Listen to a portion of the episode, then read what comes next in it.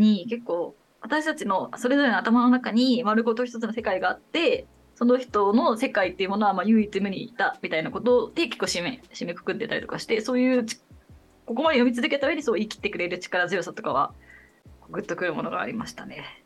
意識って何だろうっていう答えではないんですけど。うん。えっと、それが表出しようとしな、表出するしないにかかわらず、本当人間一人一人の中にもう一個の世界っていうものは確実にあるよな、そうだよなっていうのを改めて思いましたかね。うん。最後は集合意識の話で終わる。うん、終わる。なんか集合意識は脳と脳の相互作用から生まれ複数の人、親族コミュニティさらには国家が接触につれて拡大すると、うん、でそれは人間性すなわちバラバラな個人を超えた何者子であるという感覚がに握っていると。ああ、うん、なるほど。この集合意識っていうのがそれぞれの人間の頭の中にあってあってそう。それをがだんだんに出てできてくるから一人一人の世界観も違うし見えてるものも違うしっていうことなんだよね。なるほどな。だなんかさっきのその脳のなんて治療法研究みたいなことをやってる時にもちょっと前までだとこう脳の部位この部位を刺激すると食欲がみたいな話があったんですけどもう最近最近まあそのもちろん部位もあるんですけどどっちかっていうとネットワークらしいんですよ脳の。ああはいはいはいはい。だからなんか脳のこの部位を刺激しても反応してくれる人と反応してくれない人がいてうん、やっぱり一人一人全然脳の構造が違う形も違うしどの具体的な場所がその特定の何かを司ってるかっていうのが全然違うからネットワークを特定してただその人のなんだろう食欲ネットワークみたいなやつは、まあ、コアの部分は近いんですけど、ネットワークは全然一人一人違うから、ネットワークを特定してアプローチするってことをやるらしいんですね。はいはいはい。その中ネットワークを意識しながら最後はこれ読んでたんですねこの集合意識っていう時に、結局その人のこうポイントっていうか集合状態のネットワークをこう捉え直さないと意識っていうのが分かんないっていうのは確かにそうだろうなっていう感じがしますですなそうね。そうね。面白かったな。これ並行してあの3体をこう書いたあの龍磁金の2000年代ぐらいに書いてた短編が最近翻訳が出たのでそうそうそれを読んでたんですけどどっちにもこのアリと恐竜の世界みたいのが SF で描かれていて、はいはい、アリめちゃくちゃ賢いんですよその短編の中で。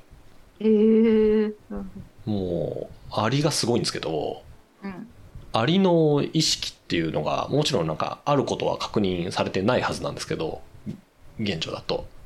単純にそれは計測できないからではみたいな。言ったら植物状態の患者さんの意識が計測できなかったように、うん、まあアリの意識っていうのがこう計測できないからそうなっているだけなのではみたいなことを思いながら龍磁金小説も読んでいたですな。あ確かに。なんかちょっとはありそうな気するするしねみたいな。ありね、うん、アリも恐竜もなんかアリと恐竜の戦争の話が出てくるんですけどはいはいはい。なかなかねなかなかクリエイティブですよなんか。クリエイティブなんだ。はい。考え方が。脳は本当難しいよな。あでも私なんか今あれだな今アリのこと考えてでもアリアリの一人一人に意識があるってでも考えづらいな。なんとなくアリって勝手にチームネットワークみたいなのを組んで一つの意識みたいなものを持ってそうな感じで考えちゃうなって今思いました。うんうんそれはなんでだろう？だからつまり私の認知っていうかさっきのどれくらいの意識みたいなのがあり、ありあり程度の意識みたいなバイアスを今感じました。はあなるほどね。なるほどね。その答え答えでそれぞれ別々の意識っていうよりかはうん、似たようみんな同じような意識を持っててなんかね、うん、ネットワークを組めるみたいなな、うん、感じに思っちゃってるかも。その SF の中でアリが恐竜と戦争するんですけど、うんうん、アリ戦うのうまいっすよ。めちゃくちゃうまい。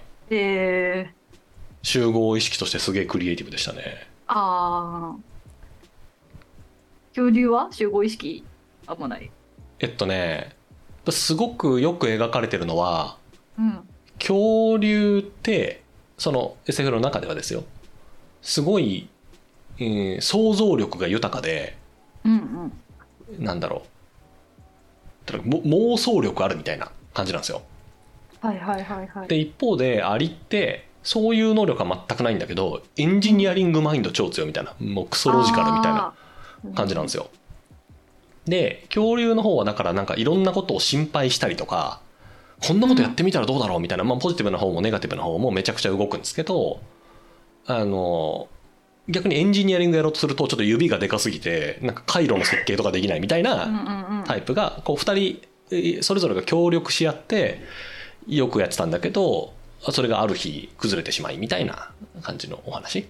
へえ面白そすごい面白かったですよ。うちょっとまあそうねこの本人間中心バイアスかもやけどその意識の描かれ方もね人間と近い方がそういうちょっと人間っぽくなるう。ん。計測そうなんだよな。動物に意識があっても計測できないですからね。そう計測できない。ちょっとね。なんかね犬の意識を計測するみたいな研究最近見ましたよ。なんかで。すげえ面白かったこの本でも最後の辺でさ動物の意識とかにもみんな向け目を向けているみたいなこと書いてありましたよね。うんうん。でもいよいよ意識を確認しちゃったらね食べられなくなっちゃうと思うんだよな牛とか豚とか。でもありますよね意識。ないのかな？どうだろうね。なんかその上の方に意識があるとは何かっていうのをかんあなんか話をしてた。この本の中であった時にも、うんうん。例えばなんか電気刺激バンってやった時にこうい痛みがあるからピュッと引くとか、まあ、そういうのは反射であって認知認識能力では少なくともないみたいなうんうんうん切り分けがあってだから反射なのか認識能力なのか認識能力が何を意味するかですけど、まあ意味を感じるかどうかとかなんかそういうのになってくるとまああのんなんて言うんだろうあると言えないっていうことを言う人が多いかもしれないですね。あれかな？あこの本でもなんか赤ちゃんにい意識がないってみんな思うけどでも意識を持つ潜在能力を、まあ、みんな感じているみたいな話があった時に、動物にもその意識を特に哺乳類とかに意識を持つ潜在能力を感じることがなんかツイッターとかで最近そういう動画バズってません？どういうの？どういうの？で例えば赤ちゃんが、えーベランダから出ようとした時に守る猫の動画とか。ああはいはいはいはい。数年ぶりに飼い主に出会ったライオンの動画とか、うんうんうんうん。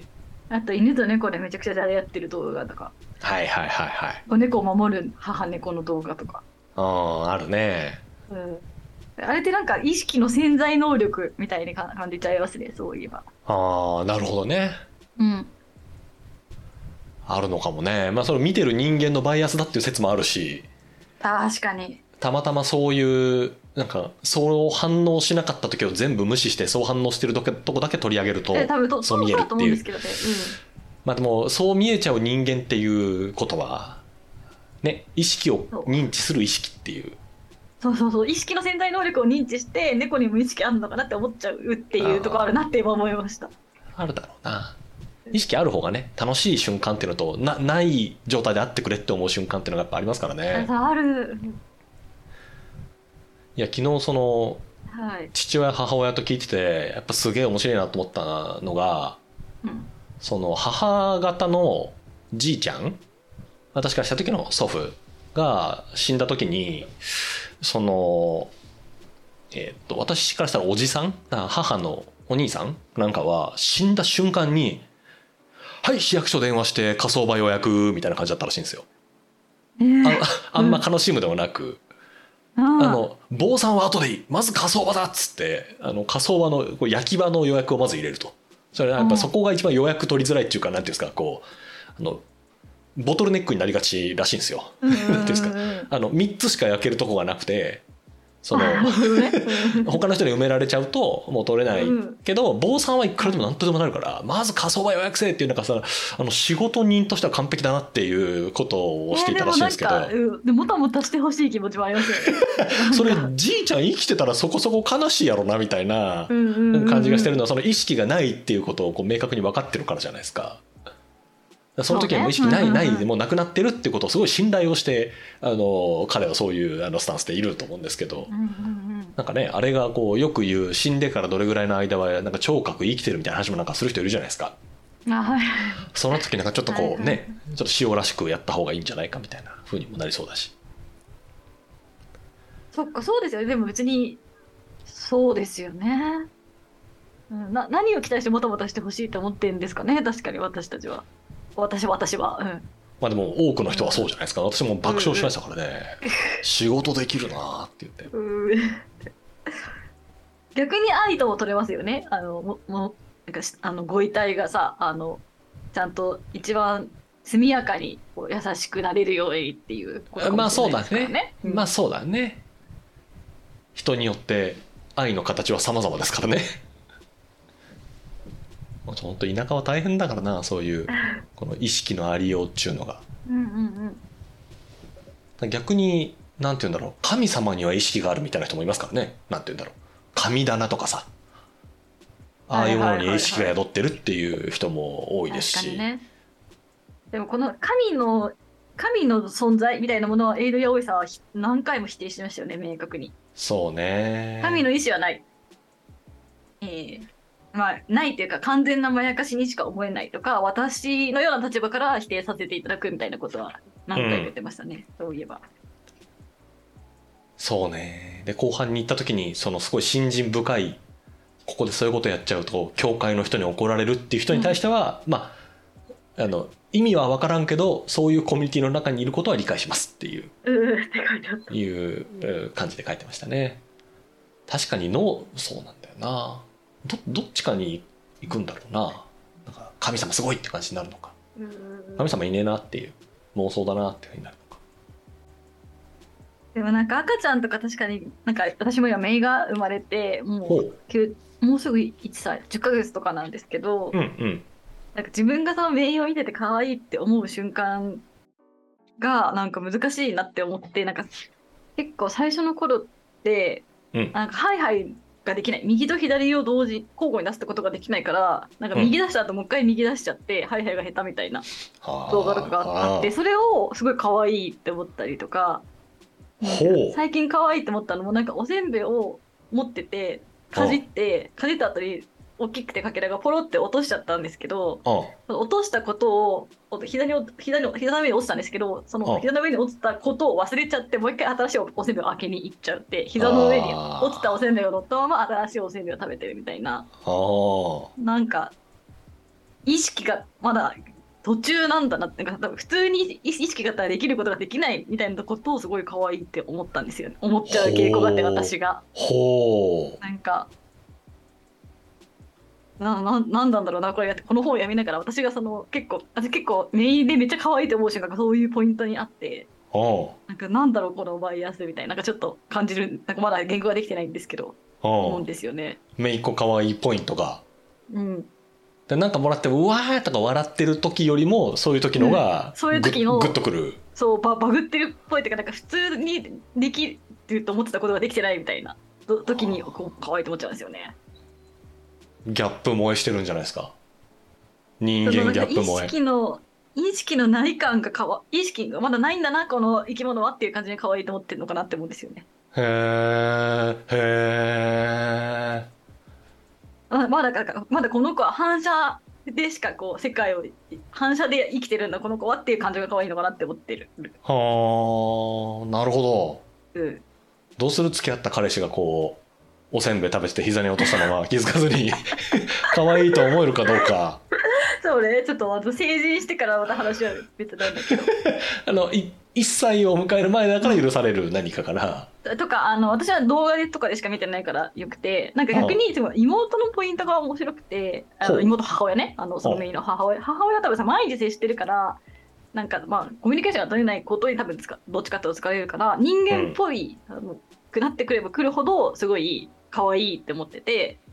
へえでだからそのおめおせんべいの動画もおせんべいがかじれましたっていう妹妹の動画なんだけど私はおせんべいがかじれたことよりも落としたことで気づいてないことの方がめっちゃ面白かったりとか。なんかあと結構よくなんか嘘泣きみたいなのをするんですよネイは多分。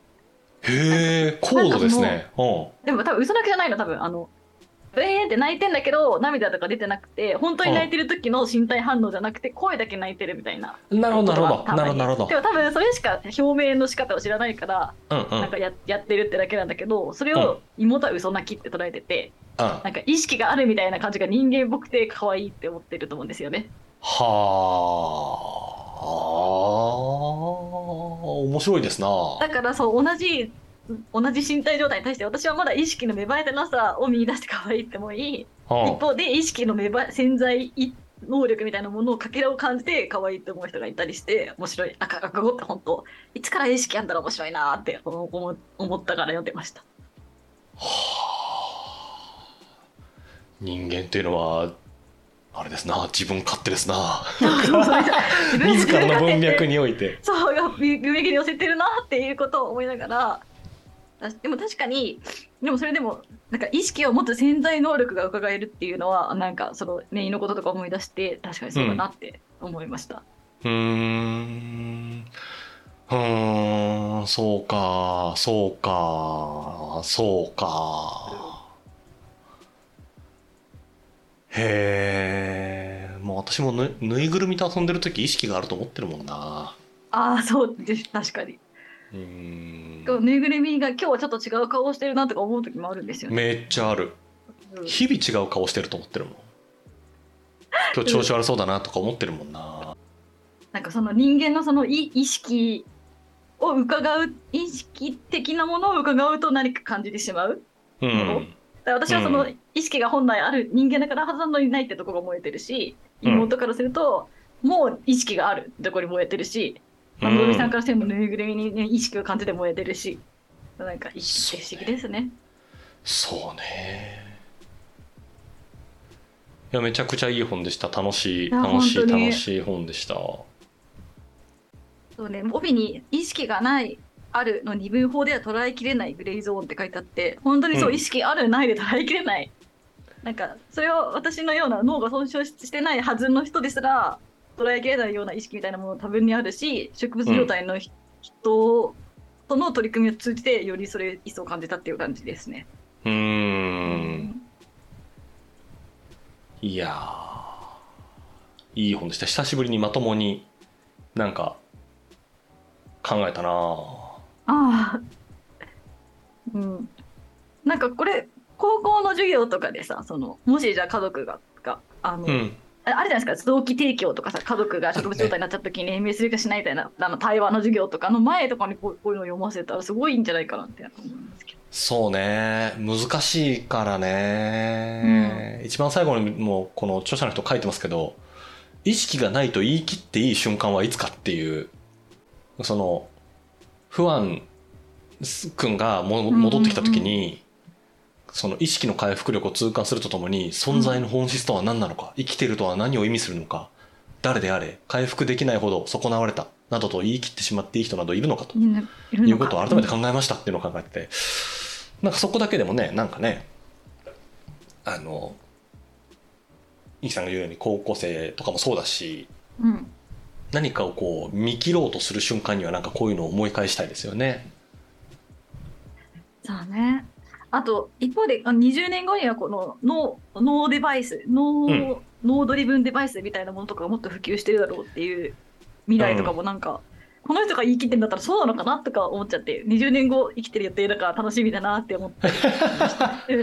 でも最近本当にあの、まあ、ブレインマシンインターフェースっていうあの、うん。もう脳脳を直接あの機械をコントロールできる方にするっていうあのいい方だと例えばあの義手はいはいはいはい。をもう脳から直接コントロールするっていうデバイスを、まあ、義手とあと脳にそれぞれこうデバイスを埋め込むともう普通に考えただけで腕が動かせるから普通の腕ともう基本的にはもう同じになるっていうのは結構もう研究レベルだともうやってるところがあって、まあ、すごくいい変化だし一方で例えば考えただけで発射できる銃みたいなのもあるわけですよ。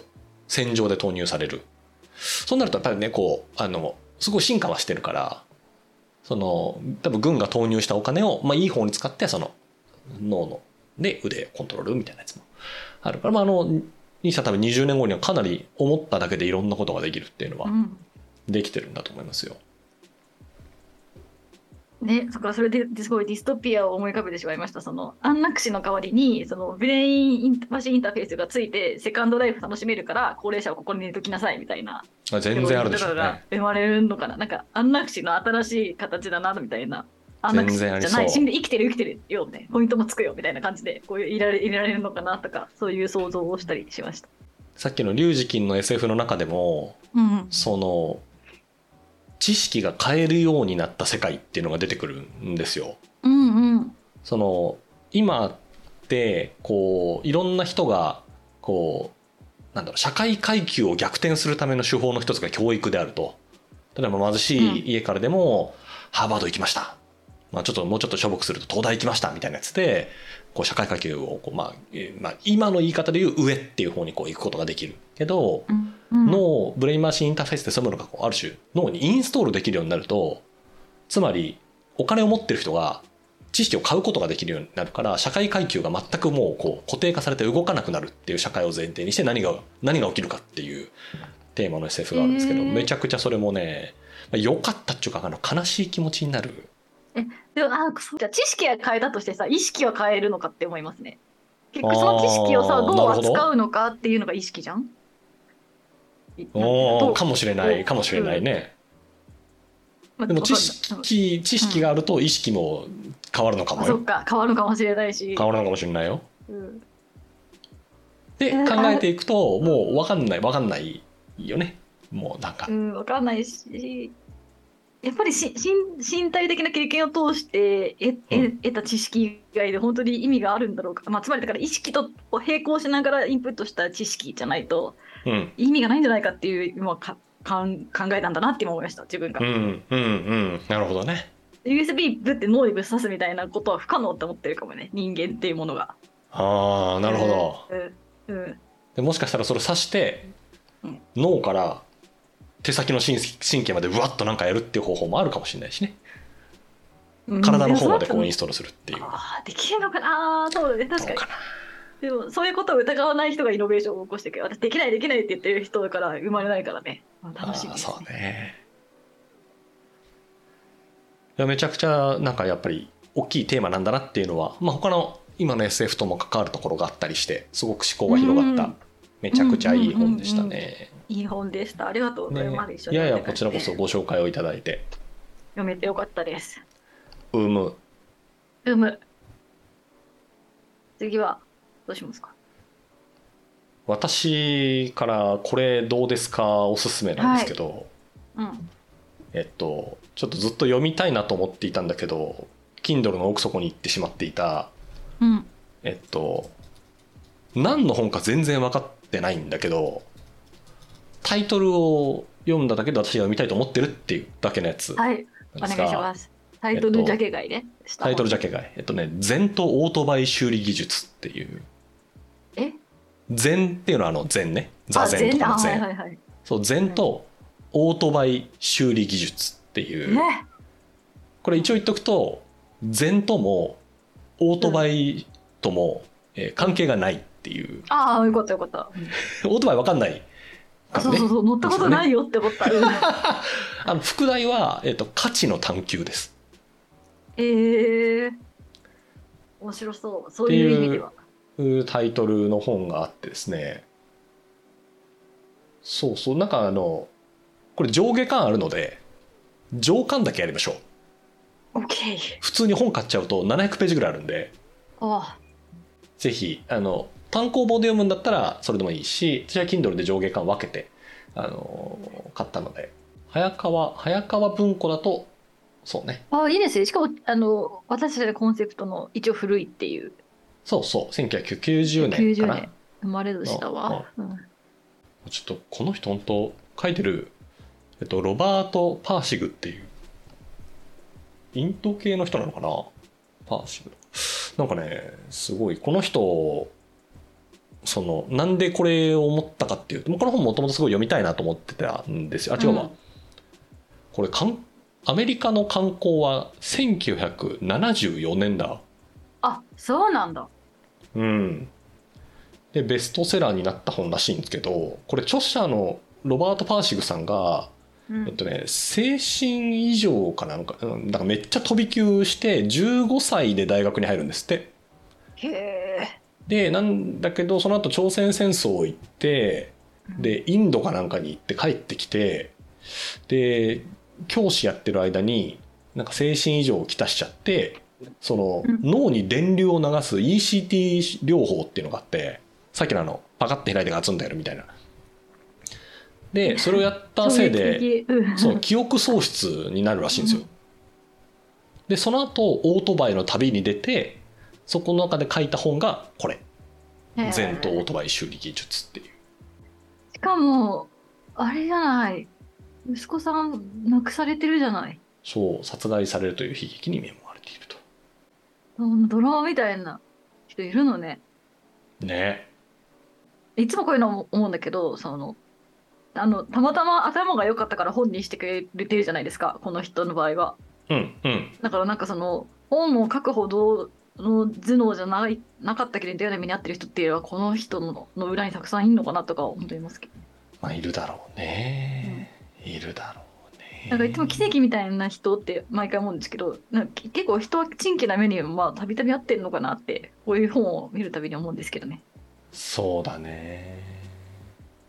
いや、街中歩いてる時にさ、こう、特に混んでるところだと本当に何百人何千人みたいな人がこう見えたりするじゃないですか。はい。その人一人一人にこういうこう、ストーリーがあるとするとたまに圧倒されそうな気持ちになるんですよね。まあご本人もそうだし、ご家族もね、考えると本当にいろんな人がいて、もしかしたら昨日ね、息子さんを亡くな、なんか失いましたみたいな人も。いるのかもしれないしね。なのでぜひこの全頭オートバイ修理技術、技術。うん。ちょこのここでちょっと気になった意識の話とかも少し継続して考えられそうですしね。うん、ありそうな気がするギリシャ哲学とかを多分、だから旅の物語と合わせてそういうのを書いてるっていう本なんじゃないかと勝手に思っている。えー、楽しみに読んでみます。ぜひ。じゃあ上巻ねまずは。まず上巻やりましょう。で、よかったら下巻もやるとはい。いう感じにしましょはい、楽しみにしてます。う。ほい、じゃあそんな感じで今日はありがとうございました。はい、ありがとうございました。はーい、じゃあねは、いじゃあね。ではでは失礼します。